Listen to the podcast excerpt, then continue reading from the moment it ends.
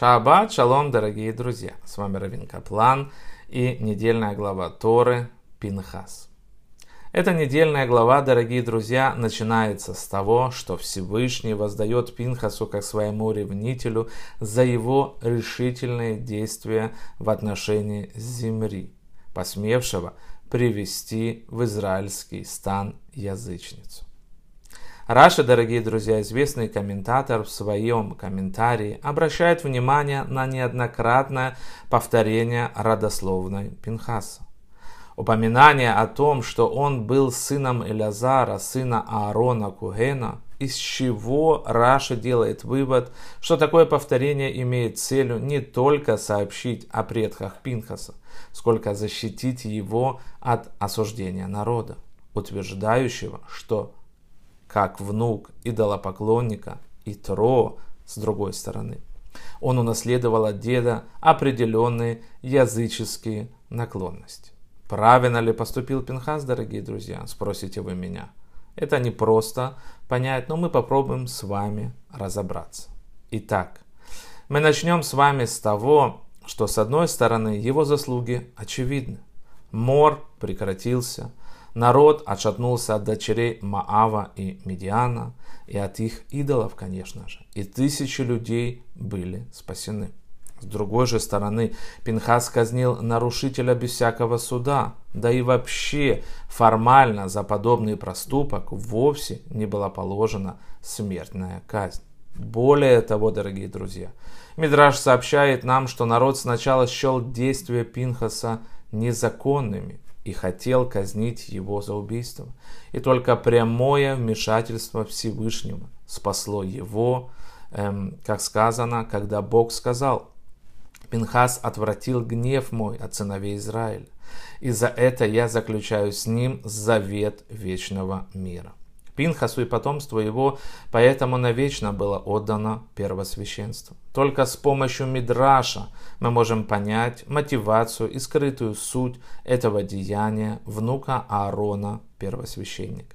Начнем мы с вами с того, что Тара подчеркивает эту родословную связь, чтобы научить эм, и поколение пустыни, и все последующие поколения истине, что к миру можно прийти не только путем терпения, выдержки, добра, уговоров, прощения. Это был путь Аарона первосвященника. Но и с копьем ревнителя, конечно же в переносном смысле, это был путь Пинхаса внука. Итак, Земри, не наученный печальным опытом Короха, пытается решить галахический спор действиями, основанными на своем понимании разногласий с Маше Рабейну которые тут же попадают в категорию тяжкого преднамеренного греха. И этот грех не может и не должен оставаться безнаказанным. Учителю это оказалось не под силам. Почему? Наверное, от страха, что в данном случае Всевышний уже не простит свой народ, очевидное падение которого привело его в отчаяние и лишило сил. Нужен был кто-то другой, дорогие друзья, и свыше избрали Пинхаса. И он действительно стал спасителем народа и исполнителем приговора небес над земли. Однако у самоутвержденного поступка Пинхаса оказывается есть еще один не менее важный аспект. Чтобы понять, о чем здесь идет речь, обратимся к Мидраш. На глазах у всего народа, так там сказано, земли вводит в свой шатер медианку. На этот дерзкий вызов главы колена Шимона реагируют по-разному, но все молчат и не протестуют. И только Пинхас, внук Аарона, первосвященника, вдохновленный небесами, вспоминает подходящую для данной ситуации Галаху и обращается к Маше Рабейну с вопросом, разве ты, Маше Рабейну, не учил нас Галахе, что истинный ревнитель веры должен обрушиться на человека публично, который сожительствует с чужеземкой. Учитель ответил, пусть это исполнит тот, кто вспомнил. Теперь мы можем точно понять, что было э, двухсмысленным в поступке Пинхаса. Он был частным лицом, но действовал так, как если бы он был политическим лидером, спрашивающим, что нам делать и как это предотвратить. И решающим, э, основ, основанным на последствиях, что спасет много жизней. Что по сути он действовал так, как если бы он был Машера Бейн. Он спас народ.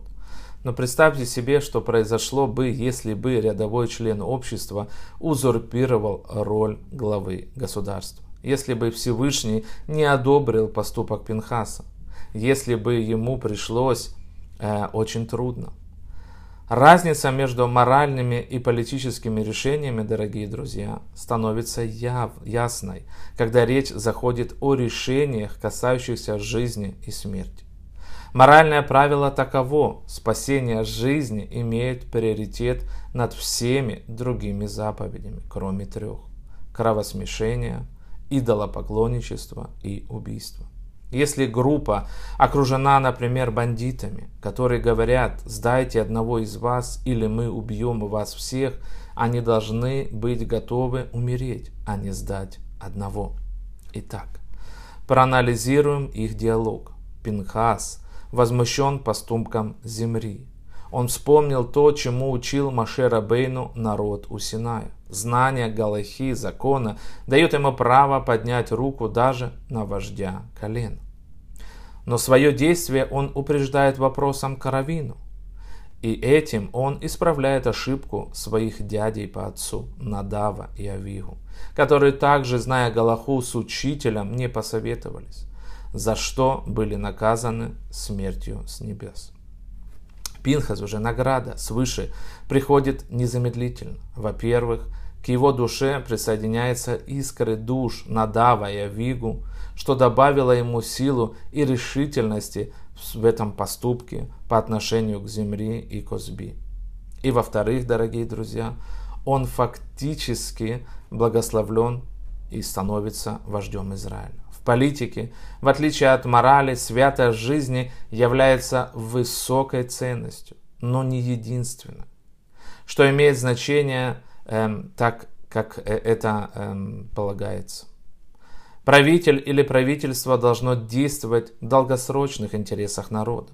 Вот почему, хотя некоторые в результате и умрут, и правительство в настоящее время постепенно смягчает положение, например, о локдауне, так только уровень заражения сниж, снижится, чтобы облегчить страдания или, например, облегчить экономическое бремя и восстановить э, приостановленные гражданские, например, свободы.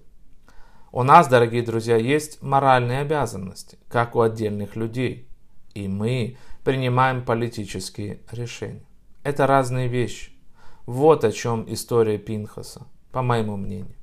Дорогие друзья, в жизни каждого из нас может наступить момент, когда от него требуется совершить нечто неординарное. Поступок, от которого многое зависит в его собственной судьбе и в судьбе всего народа. Обычно в этот ответственный момент хочется посоветоваться с учителем, с раввином или просто знающими людьми. Тем более, что это же рекомендует и наша традиция. В поучении отцов Перкея вот 1.6 написано «Создай себе наставника». Но иногда решение человек должен принимать и сам.